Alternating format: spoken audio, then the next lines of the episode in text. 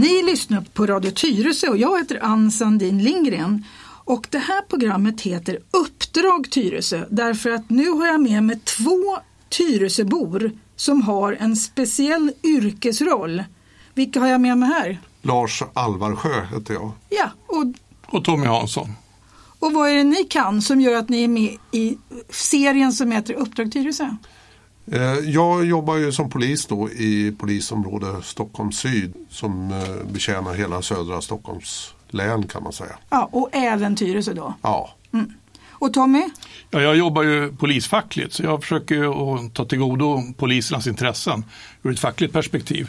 Och det är också i hela Stockholm. Precis. Men jag har jobbat i Handens polisstation. Jag har jobbat i ja, över tio år så att jag har ganska hyfsad erfarenhet även från den här närmare polisverksamheten. Ja, och du har en fantastiskt bra hemsida som du sköter om. Den får jag reklam för, för det, är dit jag går och hämtar all min fakta. Vi måste vara transparenta och tala om var, var får vi faktan ifrån. Ja, det är från blåljus.nu. Då, jag, i min tur tar ju fakta från alla möjliga håll. Det kan vara regeringskansliet eller från andra fackliga kamrater. Och Ja, sådär. Du lägger ut i stort sett dagligen sånt som gäller polisverksamhet va? Ja, så mycket jag hinner. Så mycket du hinner ja. Jobbar du heltid fortfarande? Jag är deltidspensionär och det är en oerhörd förmån. Och var bor du någonstans? Jag bor i Trollbäcken. Ja, och Lasse, var bor vi någonstans? För vi bor grannar. ja vi bor ju på Farmarstigen. Ja, jag älskar att vi har en polis så nära. Vi har redan haft användning av Lasse bland våra grannar. Och nu tänkte jag att vi ska gå igenom, det finns stora saker som händer här om man läser tidningarna. Jag ser ju väldigt mycket sånt som handlar om poliser och vad som händer. Och det tråkiga tycker jag det är ju nu att snart har det blivit vardag att man läser om skjutningar, bomber. Det har varit i, bland annat i Hagsätra. Vad var det som hände Ja, där? det är den senaste skjutningen här i, i våran del av, av eh, Stockholm. Och, eh, där två personer blev eh, nedskjutna på öppen gata. Bland människor mitt på dagen eller? Ja, det var ju på, sent på eftermiddagen. Av minst två gärningsmän som lämnade på, på en moped Okej. efter dådet. Där. Eh, De överlevde men blev väl- väldigt allvarligt skadade. Är det sådana personer som hjälper er i polisen sen och berättar vad som har hänt? Nej, de här eh, ärendena är ju väldigt svårutredda därför att det är ingen som vill prata med polisen. Oftast eh, har du ju kopplingar till, till olika gänguppgörelser i, i närområdet. Vad gör man då när man ska försöka Ja, då får man ju via utredningsvägen eh, eh, så att säga hitta spår och eh, bevisning. Och inte ens offren hjälper till att tala om vad... Nej, oftast är ju de väldigt ovilliga att berätta för polisen vad det är som har hänt. Och sen var det skjutningar även i Göteborg, det var på något taxikontor i Malmö, det var explosioner i Malmö, i Kristianstad och i Klippan, alltså man bara snurrar på nyhetsrätt. Och på något sätt så, jag går inte ens in och läser det, det här är liksom normal nyhetsrapportering. Men är det här normalt? Ja, det De- borde inte vara normalt för Sverige. Jag kommer ihåg när man sköt människor i, eh, på, i Stureplan en gång i tiden. Det är ju liksom, Det var en jättenyhet. ja, oh ja, det var så nästan Sverige stannade då. Ja, Eh, Och, och, och, och det var en polisjakt som man följde i veckovis efteråt. ja. Så att det är någonting helt annat. Och det här som du nu berättar om, det har liksom hänt under en vanlig hösthelg. exakt. Ja. Eh, Och, och det är väl på ett sätt bra. Jag menar, politikerna har ju nu uppmärksammat det här och säger vi måste göra någonting åt den grova kriminaliteten som finns i gängbrottsligheten. Eh, Om vi inte lyckas med det så är ju risken att det bara blir värre därför att de här skolar ju in hela tiden nya eh, adepter. De tar ju in de yngsta som får hålla i vapnen eller åtminstone ta på sig brotten för de får ju då inte så hårda straff heller. Nej. Medan om det är en vuxen som skjuter någon då kan man ju räkna med livstidsfängelse. Men alltså om, om allt går som det ska med polisutredningar och om vi lyckas bevisa det. Mm. Och det gör vi ju inte ens i de flesta fallen, dessvärre.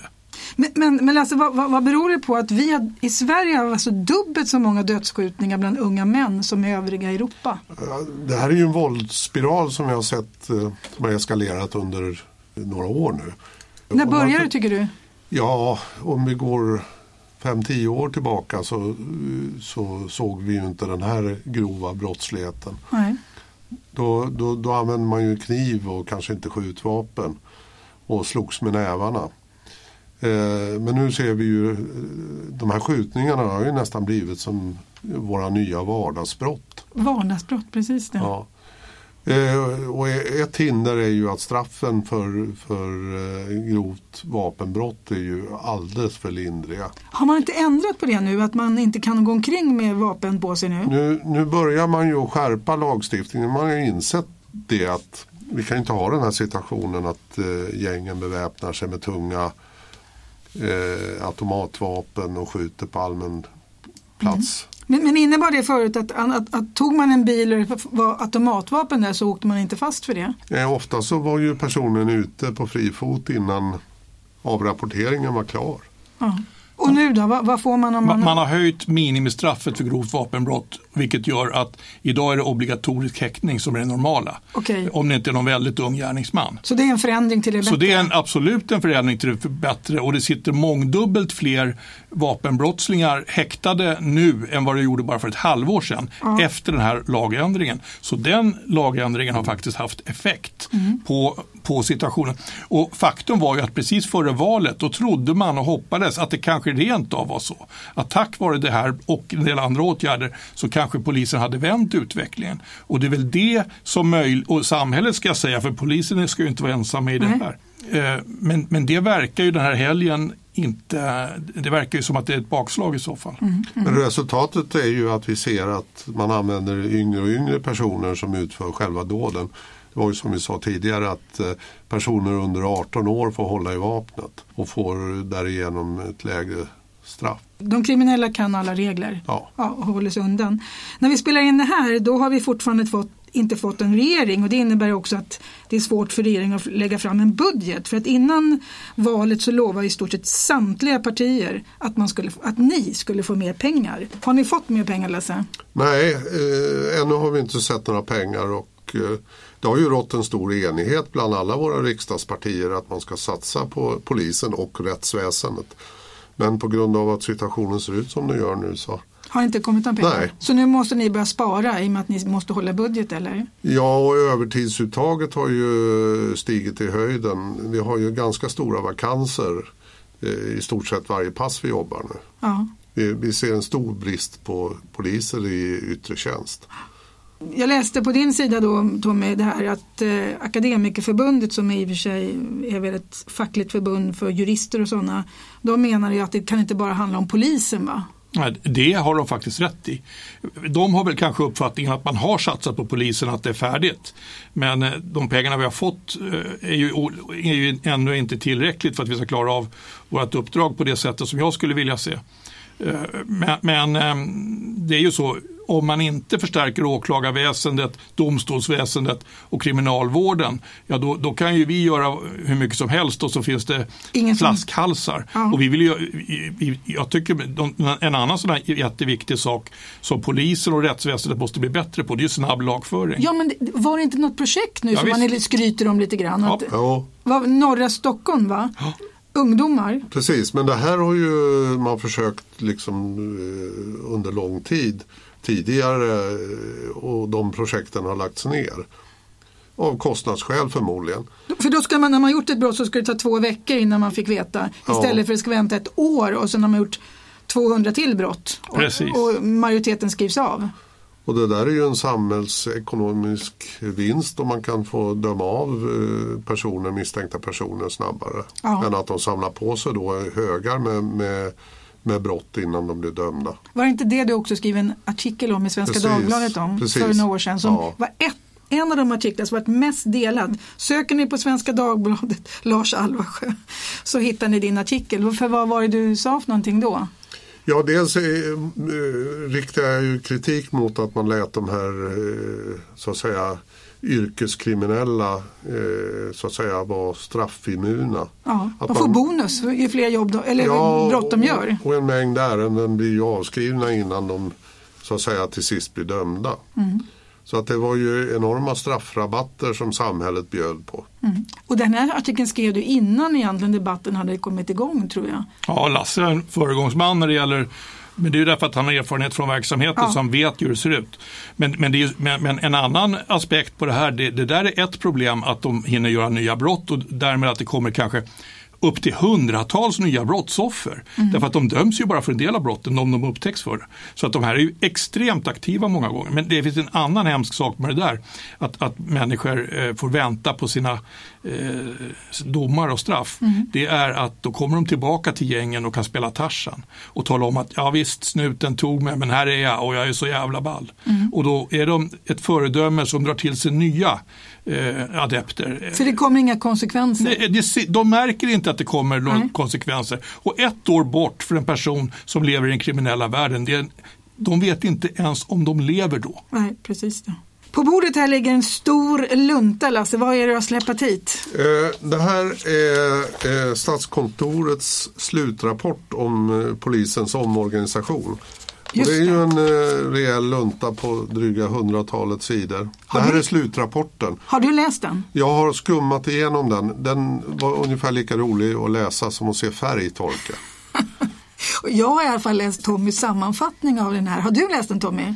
Jag kan inte påstå att jag har trängt djupare in i den. Jag har läst sammanfattningen och en del valda delar men jag har inte, den, den är den är ju väldigt omfattande och när man beskriver en så stor omorganisation som det här är. Nej, det är Sveriges största myndighet 2015. 2015 ja, var det. Mm. Och det är den största omorganisationen sedan förstatligandet 1965 mm. av polisen. Eh, och, och jag menar, det fanns ju en lika tjock lunta före som talade om vad som skulle hända. Eh, som ja. skrevs av Thomas Rolén. Ja. Men det var ganska bra tänkt från början va? Ja. För ni var hur många små vad kallades det? Ja, det fanns ju små polisdistrikt ja. och det var inte alltid de samarbetade helt perfekt. Det var ju bland annat det här tragiska mordet på Engla som ja. det visade sig att man kanske hade kunnat förebyggt det om, man, hade, om man hade varit en myndighet. Ja. En annan sån sak var att det var svårare att flytta poliser från ett ställe till ett annat. Om det skjuts väldigt många personer på ett ställe eh, på en väldigt kort tid, då kan man flytta poliser i Polismyndigheten snabbt och lätt idag. Eller om det uppstår en skogsbrand eller någonting mm. annat. Utan att någon kan säga, nej det här är mina poliser, de flyttar vi inte på. Nej. Så, så, det var egentligen det var rätt tänkt? Ja, va? det var rätt tänkt. Men Lasse, de, vad var, kom man fram till nu? Ja, var det bra? Statskontoret har ju riktat eh, kritik eh, gällande en hel del av den eh, omorganisation som har genomförts. Alltså man har inte uppnått målen i, i ganska många punkter. Mm, precis. Så det är rätt svidande kritik. Eh, Sen har man eh, sagt det att omorganisationen har, har underlättat för polisen vad det gäller ledning och styrning av verksamheten. Man har gett bättre förutsättningar. Och det är lite det som Tommy var inne på. Här. Man har gett förutsättningar kanske. Men, men man har inte lyckats. Men däremot eh, den lokala polisnärvaron har ju blivit sämre och eh, tillgängligheten. Ja. Är det, är det verkligen omorganiseringens fel? Eller det var ju mycket saker som hände samtidigt. 2015 vet ju alla vad, vilket år det var. Eh, vi hade enorma vad ska man säga, svårigheter i Sverige att ta emot alla dessa människor. Ja, och sen kom terrordådet och ja, en hel del andra och sen har gängkriminaliteten eh, eskalerat. Så visst är det flera saker som har, har, har bidragit. Mm. Men man ska inte glömma att den som gjorde omorganisationen, den som skrev omorganisationen, han skrev också ett, ett, ett, krav. ett, ett krav till regeringen och talade om precis vad det här skulle kosta. Han sa att det kommer kosta 2 miljarder kronor i ökat anslag. Om man inte får 2 miljarder i ökat anslag riskerar de förväntade positiva effekterna av omorganisationen att omintetgöras. Ja. Ja, men det har ju aldrig hänt att en, en tjänsteman i, en, i staten använde det klarspråket till Nej. regeringen, men det gjorde man. Talade om precis. Thomas Rolén sa exakt vad som skulle hända. Och vad och så, hände då? Ja, han fick inte en krona.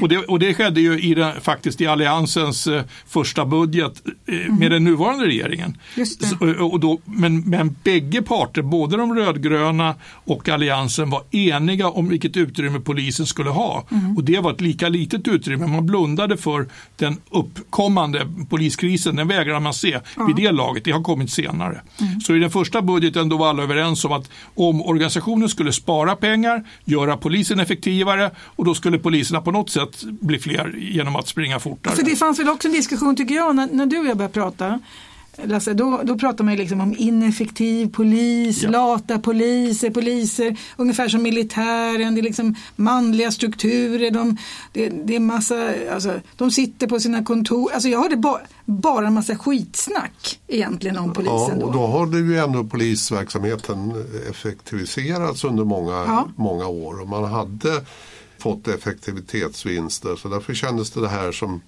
som liksom eh, trams bara. Ja, för, för, för polisen stycken. hade dåligt rykte ett tag va? Ja. ja. Nu känns det som att nu har man uppgraderat i alla fall.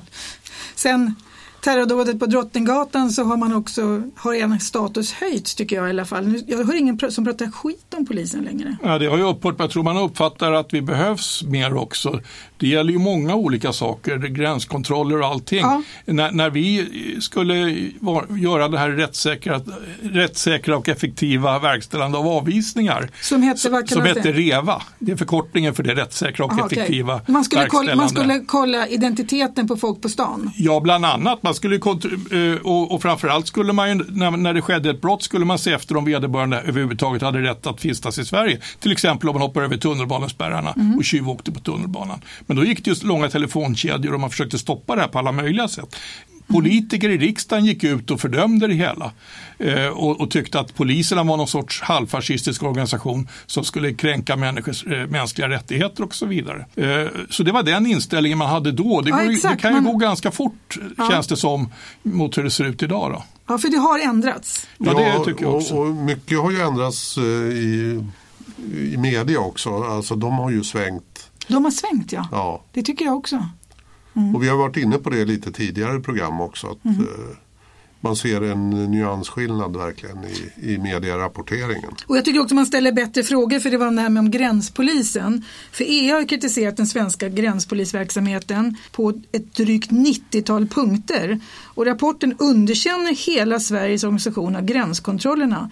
De ansvariga myndigheterna Kustbevakningen, Migrationsverket, Polisen och Tullen saknar en gemensam struktur. Och man har ingen förmåga att kolla hur vapen förs in och ut i Sverige, står, har det stått i tidningarna.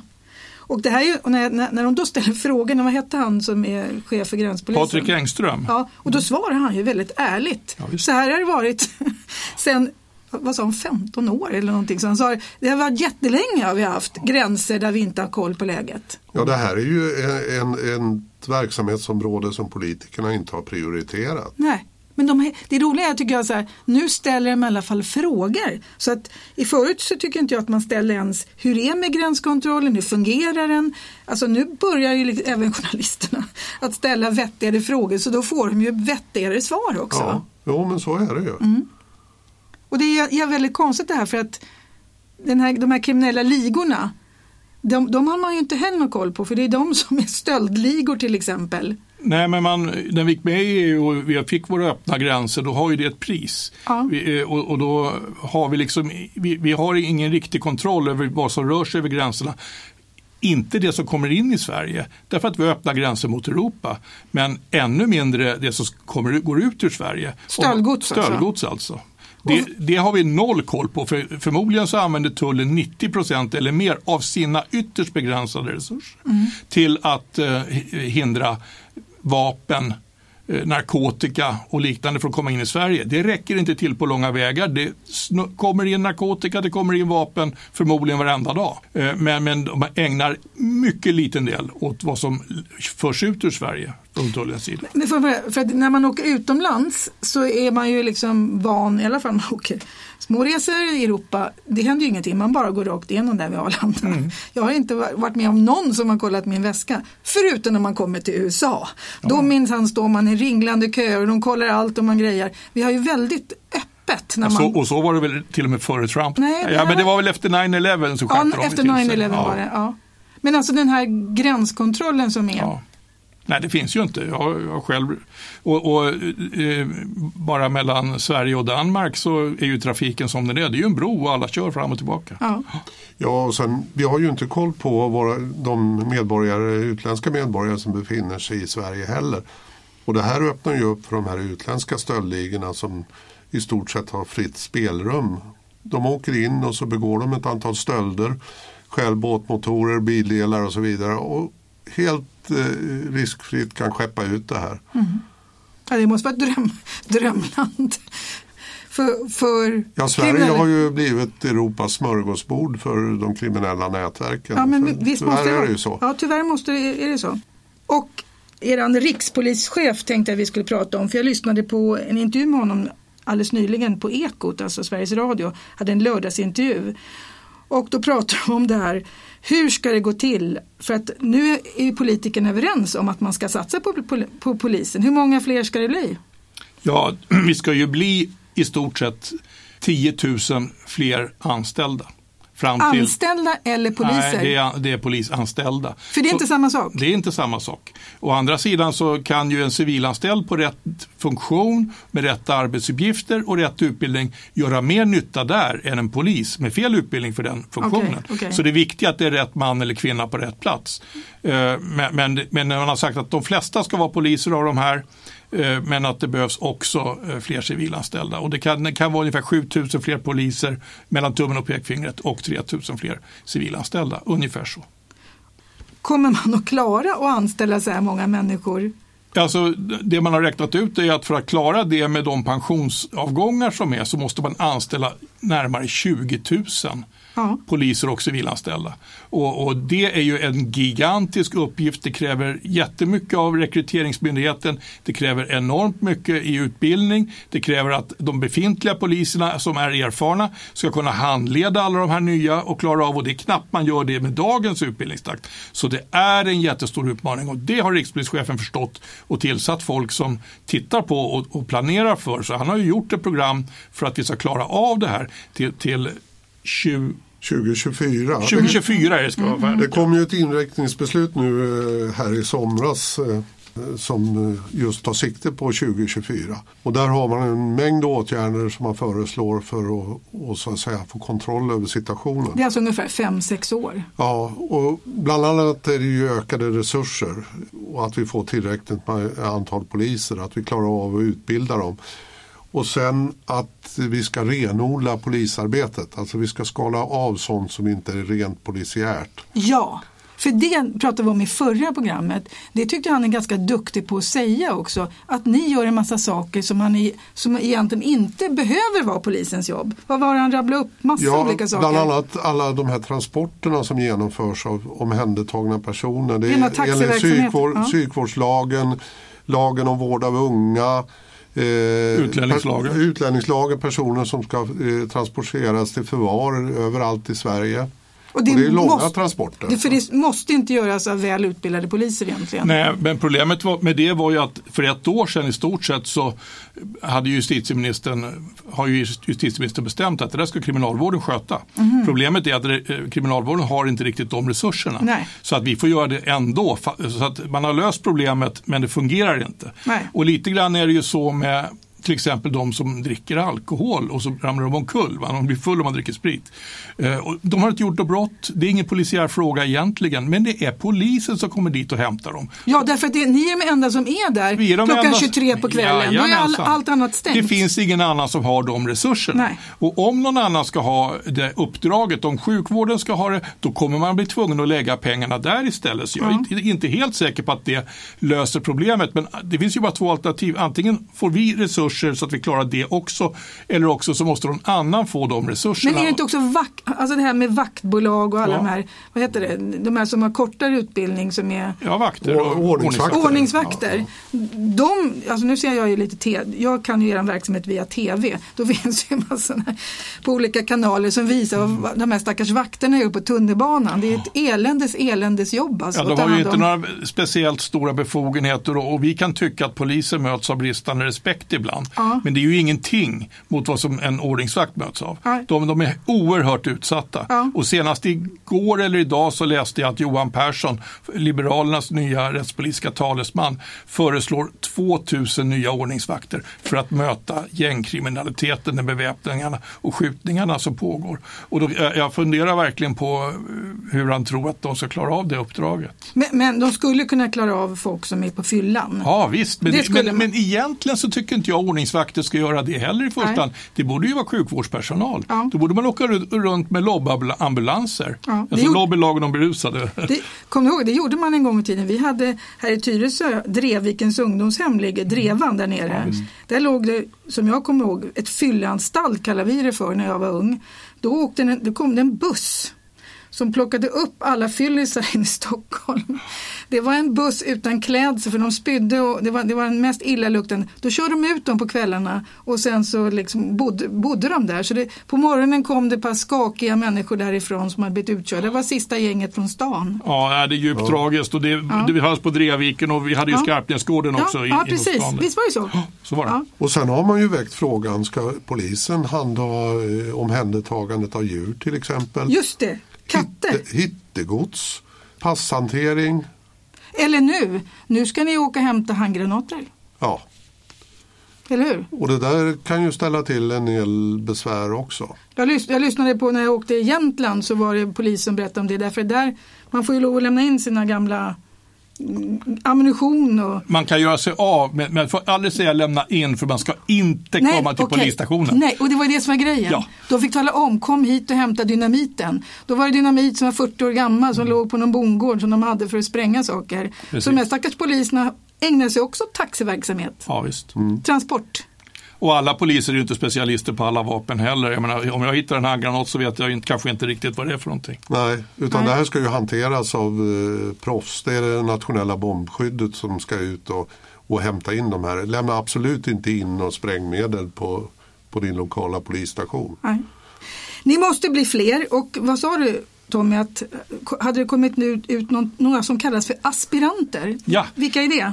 Det är de allra nyaste, färskaste poliserna som nu ska ta över och bli framtidens poliser kan man säga. De, de, de har gått hur lång tid? De, de har gått ut polisskolan nu. Ja, Ett år? Nej, det är ju närmare två år de går två, som de pluggar. Alltså. Dessutom så har de en praktik på ett halvår. Så två och ett halvt år kan mm. man säga. Två och ett halvt år, ja. med studielån dessutom? Med studielån för hela den tiden. Sen kommer de ut och blir aspiranter till den facila lönen av 15 000 kronor i månaden. Nej. Joho. Och 15, 15 000 kronor Nej. i månaden tjänar, ja du tror det mig inte, men de slipper ju ta studielån för den tiden om de inte har för stora utgifter. När de är aspiranter alltså? När de är aspiranter och då jobbar de ju under handledning av mer erfarna poliser, Aha. det först, sitt första halvår. Då är de provanställda. Okay. Eh, och, och då har det kommit nu till hela Sverige knappt 600 poliser. Och det är ju en sån här eh, omgång som då det skulle anställas 800 men man lyckades få ut 600, nästan 600 poliser. Och det är ju ändå väldigt bra. Så i Stockholm har vi glädjen att nu få ta emot ungefär 160 poliser till hela vår region. Okay. Eh, och det gör stor skillnad där de hamnar. Sen kommer det ju inte att räcka till men, men de är oerhört välkomna. Lasse, har ni fått aspiranter? Vi har fått aspiranter ja, och de är ju som Tommy säger väldigt välkomna i, in i verksamheten. Hur gamla är de då? Eh, är det unga Det är människor? lite olika. Det finns de som är äldre som har eh, ganska lång arbetslivserfarenhet. Så därför det är svårt att tänka sig att en person i 30-årsåldern kan leva på 15 000 i månaden och kanske ha familj och så vidare. Mm. Så det är otroligt tufft för dem. Det är otroligt tufft ja. ja. Och när du, när du gick som polis eller pluggade till polis, då hade vi lön under utbildningstiden. Ni hade lön, eller hur? Det hade jag med det, kan jag säga. Ja, det, och det var väl en sak som lockade också? Ja, absolut. Att man slapp som ung människa börja med, börja med minus. Ja, och det var ju ingen hög lön, eh, inte ens på den tiden. Men, men ändå så hade man ju så man klarade sig. Mm. Om ni undrar varför det är konstiga ljud här beror det på att nu är det en aktivitet i våran grann eh, lokal här så att det bangar. jag tror de städar på andra sidan. Om ni undrar, det är inte vi som slår här i, i studion. Ja, men, men eh, vad får de göra då när man kommer ut som aspirant? Ja, de har ju ett uh, utbildningsprogram de ska följa så att uh, man ska försöka testa på uh, alla handa polisiära uppgifter. Men vad får man göra i början då? Ja, får då, man åka radiobil? Man får åka radiobil och man får även prova på att jobba på våra jourrotlar. Med hantera utredningar och frihetsberövade och under, led, under ledning av erfarna kollegor. Då. Hur? Ja. Så man ska lära sig även utredningsdelen. Så man jobbar inte ensam då i början? Nej. nej, nej. Hur många har ni fått där på Flemingsberg?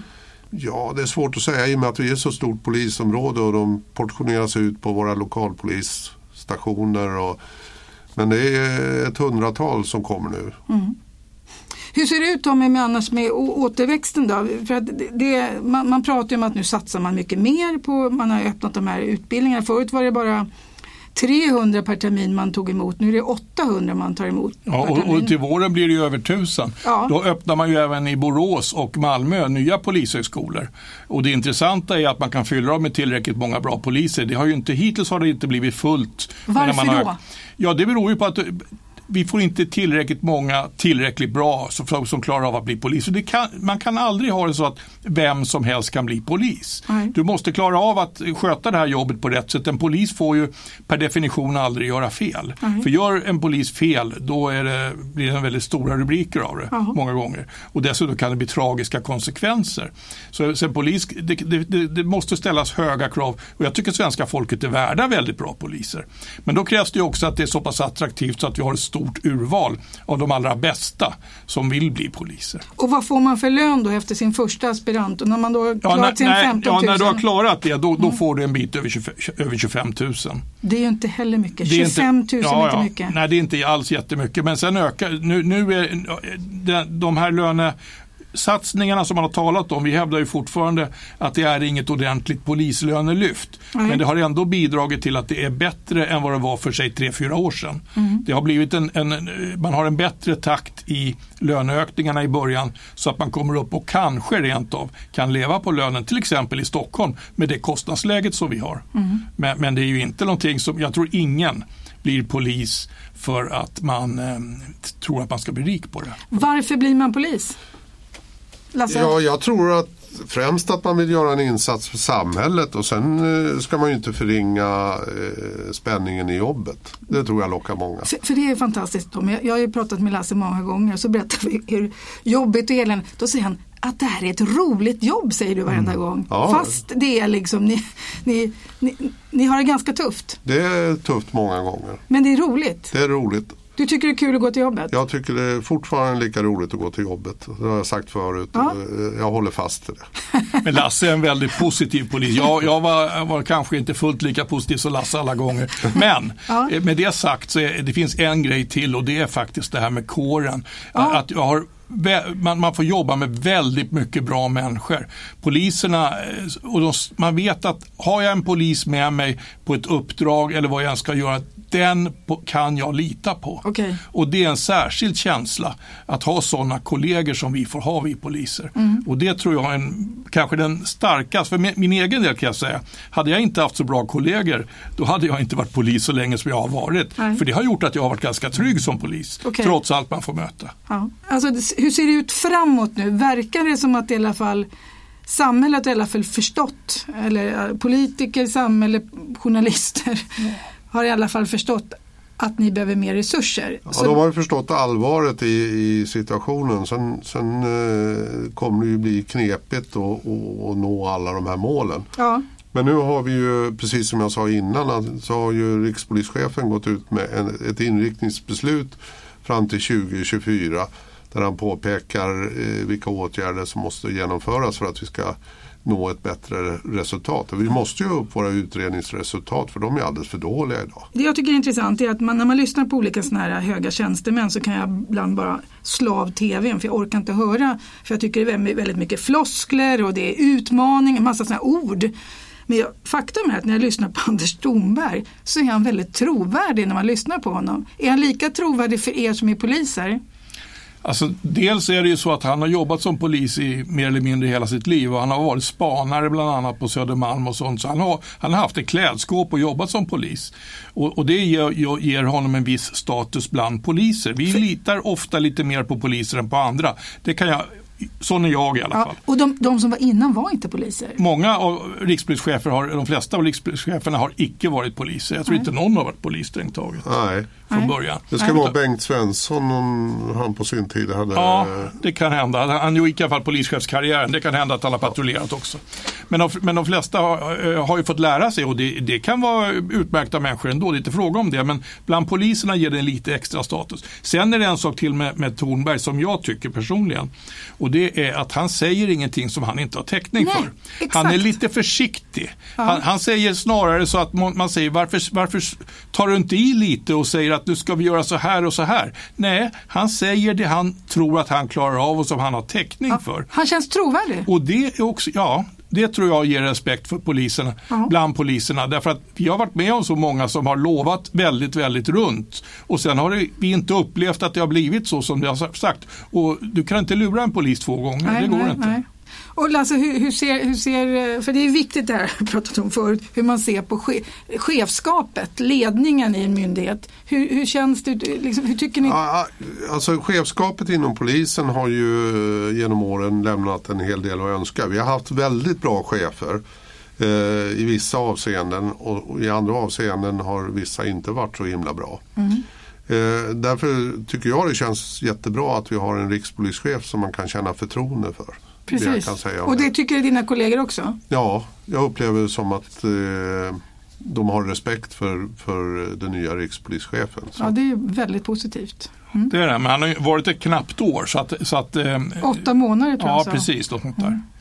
Så att han, han har ju inte hunnit eh, att riktigt sätta sin egen prägel på det. Men jag vet att det pågår ett ganska stort arbete i den riktningen. Så att vi får hoppas att, att han får alla de här sakerna på plats. Att politikerna ger dem rätt resurser. Och sen att eh, vi, det, det, sen är det det med polisen, vi kan ju aldrig veta vad som händer. Nej. Rätt vad det är så, eh, så, så kanske det sker ett fruktansvärt terrordåd eller ett annat väldigt grovt brott som inte vi klarar av. Av olika skäl. Polisen kanske inte kommer fram i tid.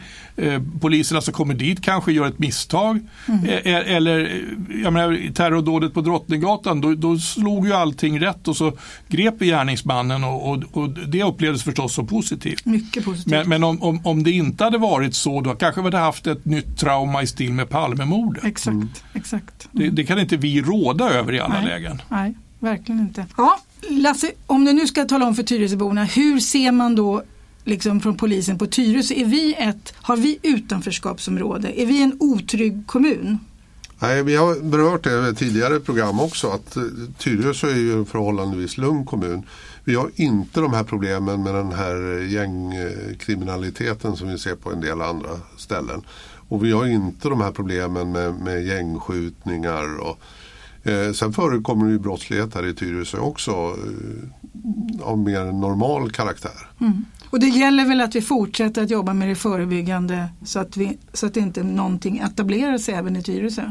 Ja visst, och det, där gäller det ju att man, man lyckas uppnå den här lokala polisnärvaron eh, som bland annat Statskontoret pekar på att, eh, att man har brustit. Precis. Vi behöver lokala poliser som arbetar ute i lokalsamhället med brottsförebyggande, utredande och, och eh, trygghetsskapande åtgärder. Ja, och som känner det bus som finns här. De in, invånarna känner igen dem. Ja, Det vore drömläget. Och jag, jag kommer att tänka på en sak.